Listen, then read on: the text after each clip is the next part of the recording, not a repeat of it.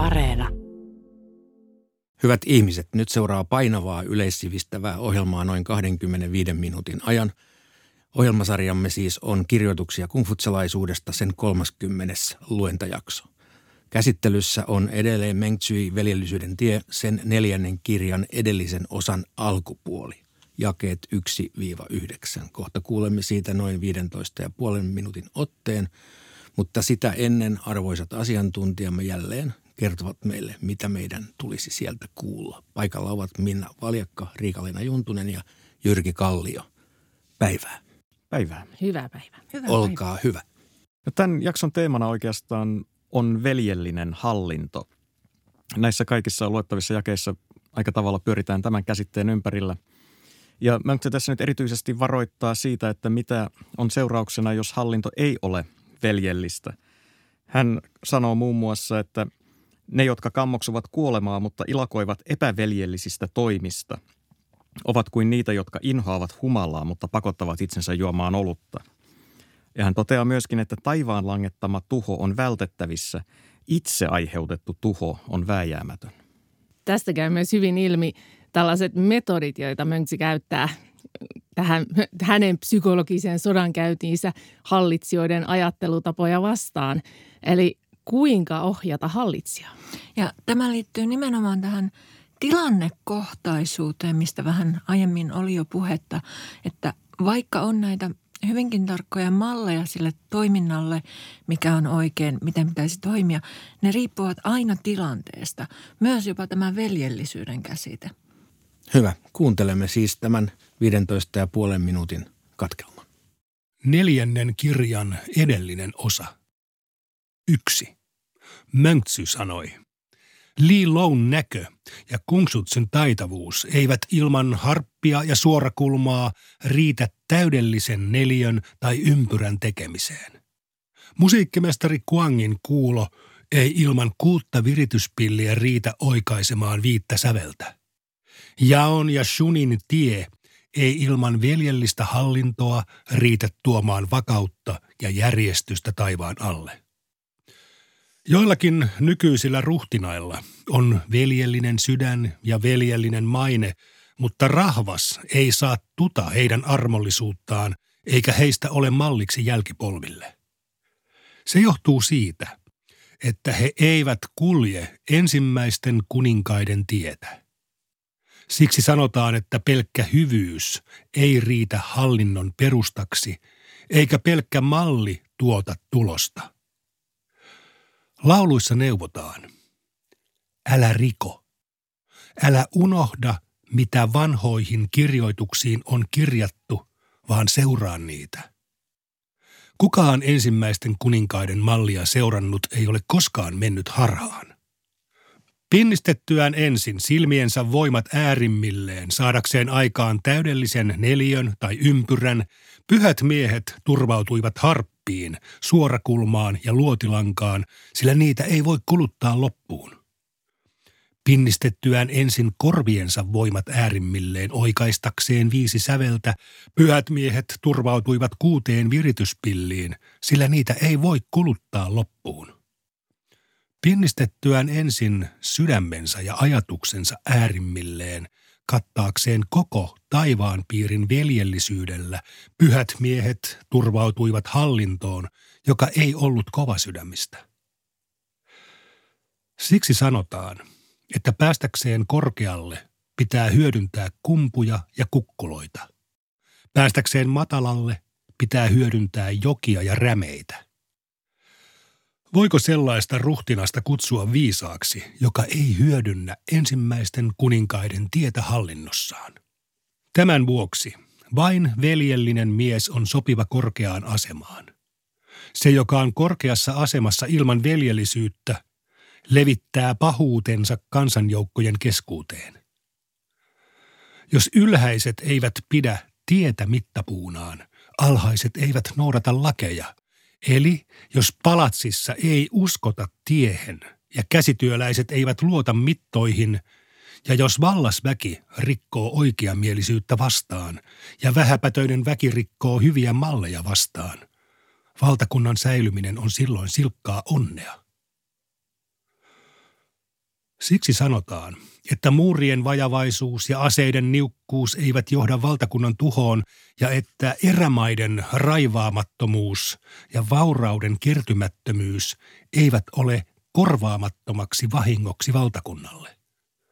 Mutta sitä vastoin, jos ylhäiset eivät kunnioita perinnäistapoja ja alhaiset ovat vailla oppia, turmeltunut rahvas nousee ja valtakunnan lopun aika on käsillä. Lauluissa sanotaan, taivaan taholta koittaa takaiskuja, älkää siis veisatko viis. Veisata viis tarkoittaa samaa kuin sanoa väliäpä hällä. Ruhtinaan palveleminen välittämättä oikeamielisyydestä, virkaan astuminen ja virasta eroaminen kunnioittamatta perinnäistapoja, ensimmäisten kuninkaiden tien kieltäminen, sellainen on hällävälisyyttä. Siksi sanotaan, että se, joka väittää vastaan ruhtinaalleen, pitää häntä arvossa. Se, joka kannustaa häntä hyvään ja estää häntä tekemästä vääryyksiä, osoittaa kunnioitusta. Ja se, joka julistaa ruhtinaansa kyvyttömäksi hyvyyteen, on tuholainen. Kaksi. Mönksy sanoi, harppi ja suorakulma ovat neljön ja ympyrän täydellistäjiä.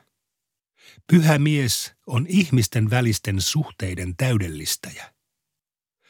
Se, joka haluaa olla ruhtinas, pysyköön visusti ruhtinaan tiellä. Se, joka haluaa ruhtinaan alaiseksi, pysyköön visusti alaisen tiellä. Molemmat ottakoot siis mallia jaosta ja shunista. Se, joka ei palvele ruhtinastaan kuten shun palveli jaoa, ei osoita kunnioitusta ruhtinaalleen. Se, joka ei hallitse rahvastaan, kuten Jao hallitsi rahvastaan, on rahvaalleen tuholainen. Mestari Kung sanoi, on siis kaksi tietä. Veljellisyyden tie ja veljellisyyden vastainen tie. Se, joka on julma rahvastaan kohtaan, joutuu pahimmillaan majesteettimurhan kohteeksi ja hänen valtakuntansa kukistuu. Parhaimmillaankin hänen henkensä joutuu vaaraan ja hänen valtakuntansa rappeutuu.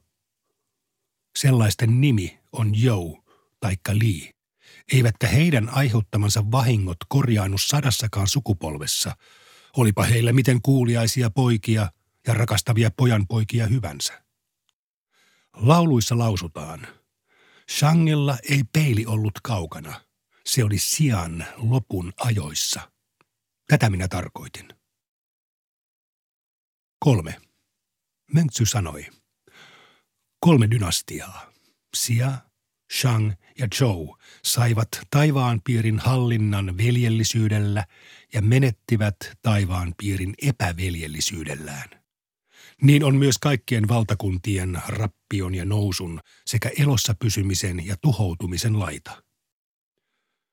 Jos taivaan poika ei ole veljellinen, Hänestä ei ole varjelemaan maata neljän meren piirissä. Jos vasalliruhtinaat eivät ole veljellisiä, heistä ei ole varjelemaan maan ja viljan alttareita.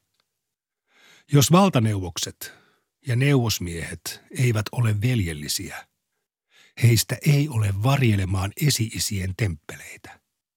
Jos ritarit ja rahvaan miehet eivät ole veljellisiä, heistä ei ole varjelemaan neljää raajaansa – Niinpä ne, jotka kammoksuvat kuolemaa, mutta ilakoivat epäveljellisistä toimista, ovat kuin niitä, jotka inhoavat humalaa, mutta pakottavat itsensä juomaan olutta. Neljä. Mönksy sanoi, jos rakastat muita, saamatta osaksesi muiden kiintymystä, käännyt tarkastelemaan veljellisyyttäsi. Jos hallitset muita saamatta heitä järjestykseen, käännyt tarkastelemaan viisauttasi. Jos perinnäistapojen kunnioituksesi ei saa muilta vastakaikua, käännyt tarkastelemaan arvokkuuttasi. Se, joka kääntyy tarkastelemaan toimintaansa ja etsii vikaa itsestään aina, kun hänen toimintaansa ei tuota tulosta, saa itsensä oikaistua ja koko taivaan piirin kääntymään puoleensa. Lauluissa lausutaan – Olkoot käskysi iäti taivaan tahdon mukaiset, ja olet löytävä paljon onnea. 5. Mönksy sanoi. Ihmisillä on hokema, jonka kaikki tuntevat. Taivaan piiri, valtio, perhe. Taivaan piirin perusta ovat valtiot. Valtion perusta ovat perheet ja perheen perusta on sen päämies itse. 6.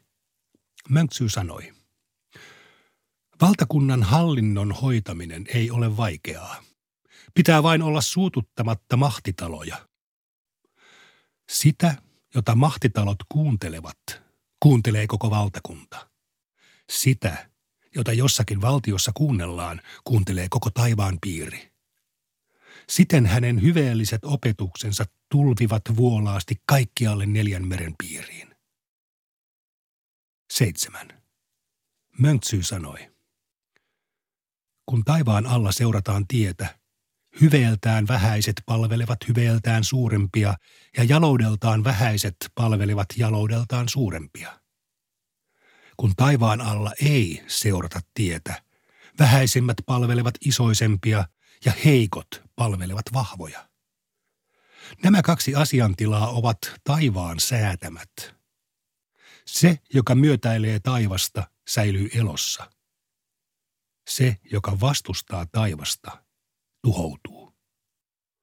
Jean Herttua Jing sanoi, koska en voi heitä käskeä, mutta en myöskään alistua heidän käskyläisekseen, olemme tuhoon tuomittuja. Niin hän lähetti kyynel silmin tyttärensä vaimoksi uulaisten päällikölle. Nykyään pienet valtiot ottavat opiksi suurista valtioista, mutta häpeävät olla niiden käskyläisiä. Se on sama kuin jos opetuslapset häpeäisivät ottaa vastaan määräyksiä opettajaltaan. Sen, joka häpeää, kannattaisi ottaa opiksi kuningas Wenistä. Jos hänestä ottaa opiksi suuren valtion hallitsija, hän saa varmasti hallintonsa alle koko taivaan piirin viidessä vuodessa. Jos pienen valtion hallitsija, niin seitsemässä vuodessa. Lauluissa lausutaan. Shangin jälkeläisten määrä oli lukematon, mutta ylijumala määräsi heidät palvelemaan yksin omaan Jouta. He alkoivat palvella yksin omaan Jouta, sillä taivaan tahto, joka aikaisemmin oli määrännyt heidät palvelemaan Shangia, ei ole pysyvä.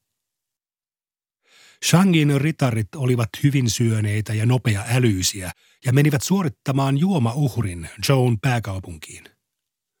Mestari Kung sanoi – Veljellisyys ei toimi kansanjoukkoihin. Mutta jos valtakunnan hallitsija on veljellinen mahtisuvuille, hänellä ei ole vihollisia taivaan alla. Ne, jotka nykyään haluavat olla vailla vihollisia taivaan alla, mutta eivät tukeudu veljellisyyteen, ovat kuin ne, jotka tarttuvat johonkin kuumaan kastamatta sitä ensin kylmään veteen. Lauluissahan lausutaan – Kuka voi tarttua johonkin kuumaan kastamatta sitä ensin kylmään veteen? Kahdeksan. Mönksy sanoi. Voiko epäveljellisille ruhtinaille antaa neuvoja? He ovat niitä, jotka ovat tottuneet vaaroihin, hyötyvät hädästä ja iloitsevat kaikesta, joka vie heidät perikatoon. Jos epäveljellisille ruhtinaille voi antaa neuvoja, mikä selittää perikatoon joutuneet valtakunnat ja rappeutuneet suvut? Kerran muuan pikkupoika lauleli. Kun kosken vesi on kirkasta, voin pestä siinä hattuni nyörit. Kun kosken vesi on sameaa, voin pestä siinä jalkani. Mestari Kung sanoi, lapseni kuulkaa. Kirkkaassa vedessä hän pesee hattunsa nyörit sameassa jalkansa. Veden käyttökelpoisuus riippuu siitä itsestään. Vasta kun mies tekee pilkkaa itsestään, muutkin tekevät pilkkaa hänestä. Vasta kun suku parjaa itseään, toisetkin parjaavat sitä. Vasta kun valtakunta hyökkää itseään vastaan, muutkin hyökkäävät sitä vastaan. Kirjoitusten luvussa Tai Jia sanotaan – Taivaan langettama tuho on vältettävissä, Itse aiheutettu tuho on vääjäämätön. Tätä minäkin tarkoitin. Yhdeksän. Mönksy sanoi. Sian tyranni Jie ja Shangin tyranni Zhou menettivät taivaan piirin, koska he menettivät rahvaansa. He menettivät rahvaansa, koska he menettivät rahvaan sydämet. Taivaan piirin hallinnan saavuttamiseksi on tie. Saavuta rahvaan tuki, niin saavutat taivaan piirin hallinnan. Rahvaan tuen saavuttamiseksi on tie. Saavuta rahvaan sydämet, niin saavutat rahvaan tuen. Sydänten saavuttamiseksi on tie. Jaa rahvaan kanssa se, jota haluat kerätä itsellesi. Älä saata rahvaan osaksi sellaista, mitä itse inhoat. Silloin rahvas palaa veljellisyyteen, niin kuin vesi virtaa alamäkeen, tai kuin villieläimet pakenevat erämaahan. Saukko karkottaa kalat syvänteeseen. Haukka karkottaa varpuset pensaikkoon. Chia ja Joe karkottivat rahvaan Tangin ja Wuun luo. Jos taivaan piirin ruhtinaiden joukossa on nykyään joku, joka on veljellinen, muut vasalliruhtinaat karkottavat rahvaansa hänen luokseen. Vaikka hän ei haluaisi kuninkaaksi, hän ei voisi sitä asemaa välttää. Sen sijaan ne, jotka eivät ole veljellisiä, mutta haluavat kuninkaaksi, ovat kuin niitä, jotka etsivät seitsemän vuotta kestäneeseen tautiinsa lääkkeeksi kolme vuotta varastoitua marunaa. Jos he eivät ole sitä aikoinaan varastoineet, he eivät ehdi saada sitä ennen elinikänsä loppua.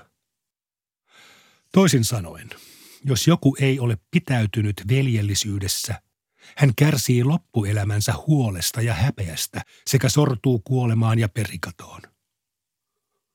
Lauluissa lausutaan, miten heitä voisi sanoa hyviksi, vievät toisensa hukuksiin.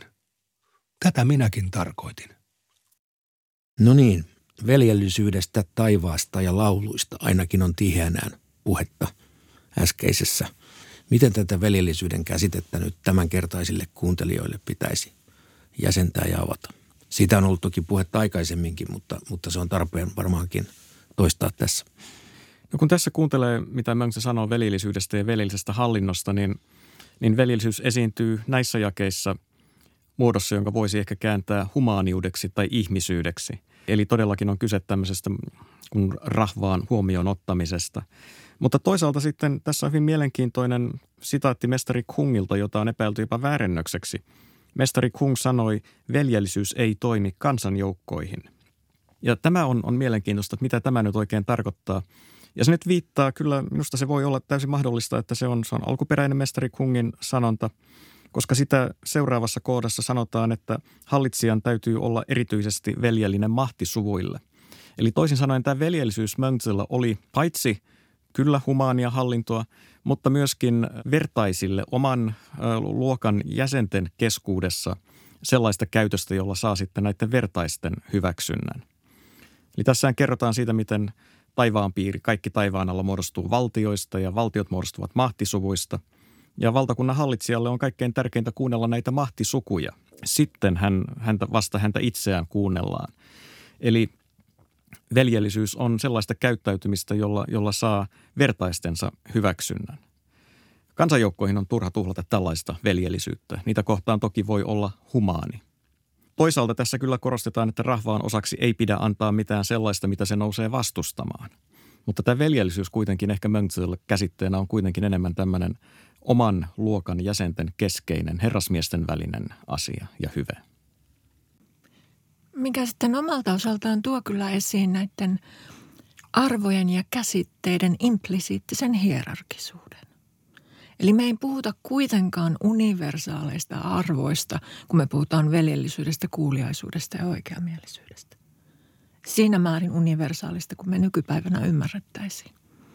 Kyllähän tässä mestari Kung ja, ja Mönchse kaikki koko ajan suuntaavat nämä sanansa nimenomaan näille omille vertaisilleen, siis niille sen oman ritariluokkansa jäsenille, joiden he toivovat sitten nousevan virkamiehiksi ja hallitsijan neuvonantajiksi. Ei heitä kiinnostanut – muu oikeastaan kuin tämmöisenä, voisiko sanoa, taustana tai viitekehyksenä, jossa, jossa sitten nämä ritarit toimivat. Mm.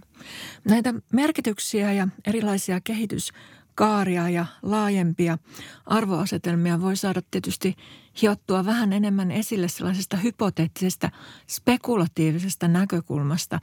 Eli mitä jos tämä veljellisyys vaihdettaisiin sanaksi sisarellisuus? Mitä se toisi meille esiin? Sehän on siis mahdotonta. Se ei, se ei nyt tule tässä kohin kysymykseen, mutta mitä se toisi meille esiin? Tämä on kysymys, josta tänä päivänä keskustellaan tavallaan paljon Kiinassa ja muuallakin, jossa kungfutsalaisuudesta ollaan kiinnostuneita. Eli miten kungfutsalaisuuden ja esimerkiksi tämän veljellisyyden voisi tuoda nykyaikaan sillä tavalla, että se puhuttelisi laajempaa joukkoa ihmisiä. Ja silloin kyllä veljellisyyden muuttaminen sisarillisuudeksi tai ihmisyydeksi olisi, olisi perusteltua. Ja olen sitä mieltä, että jos mestari Kung ja Mönchse eläisivät tänä päivänä, niin he katsoisivat tätä asiaa aivan toiselta kantilta. Koska tänä päivänä naisilla on mahdollisuus osallistua yhteiskunnalliseen päätöksentekoon. Naiset voivat olla paitsi hallitsijoiden neuvonantajia, niin myöskin itse hallitsijoita. Eli tässä mielessä uskon, että, että jos mestari Kung ja Mönchse kirjoittaisivat nämä tekstinsä – ja keskustelisivat opetuslastensa kanssa tänään, niin kyllä he katsoisivat tätä toisesta näkökulmasta ja tämän veljellisyyden voisi ehkä hyvinkin kääntää sisarillisuudeksi, koska meillähän tietenkin sisarukset kattavat sekä mies- että naispuoliset jälkeläiset. Ja nykyään se voisi myös ehkä tulkita siten, että se ulottuu koskemaan myös rahvasta. Vai? Ainakin sellaista valistunutta rahvasta, joka osallistuu tiedon ja valistuneisuuden pohjalta yhteiskunnallisten asioiden hoitamiseen. Kaiken maailman populisteihin ehkä mestari Kung tai Mangtse eivät kyllä suhtautuisi veljellisesti, vaan he sanoisivat jälleen kerran, että veljellisyys, sisarellisuus ei toimi populisteihin. Täällä on valtavan paljon kaikkea mielenkiintoista. Haluatteko vielä ottaa jotakin tähdellistä esiin?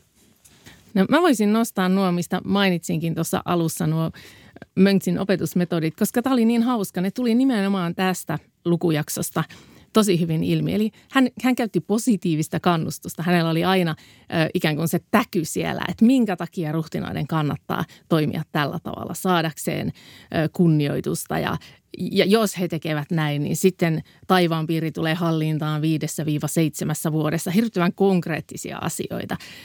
Se, mikä tässä myös tietysti tulee ohimennen esiin, on tämä miten naisia käytetään diplomatian ja poliittisen toiminnan, etenkin suhdeverkostojen ylläpitämisenä, mikähän on ollut hyvin yleismaailmallista itse asiassa, kun katsotaan, katsotaan niin kuin historiallisesta perspektiivistä, niin muun muassa tämä totemus, että niin hän lähetti kyynel silmin tyttärensä vaimoksi vuulaisten päällikölle – joka sitten, siellähän on se piilotettu naisten toimijuus taas takana, mihin sitten päästään jossain kohin vähän syvemmällekin.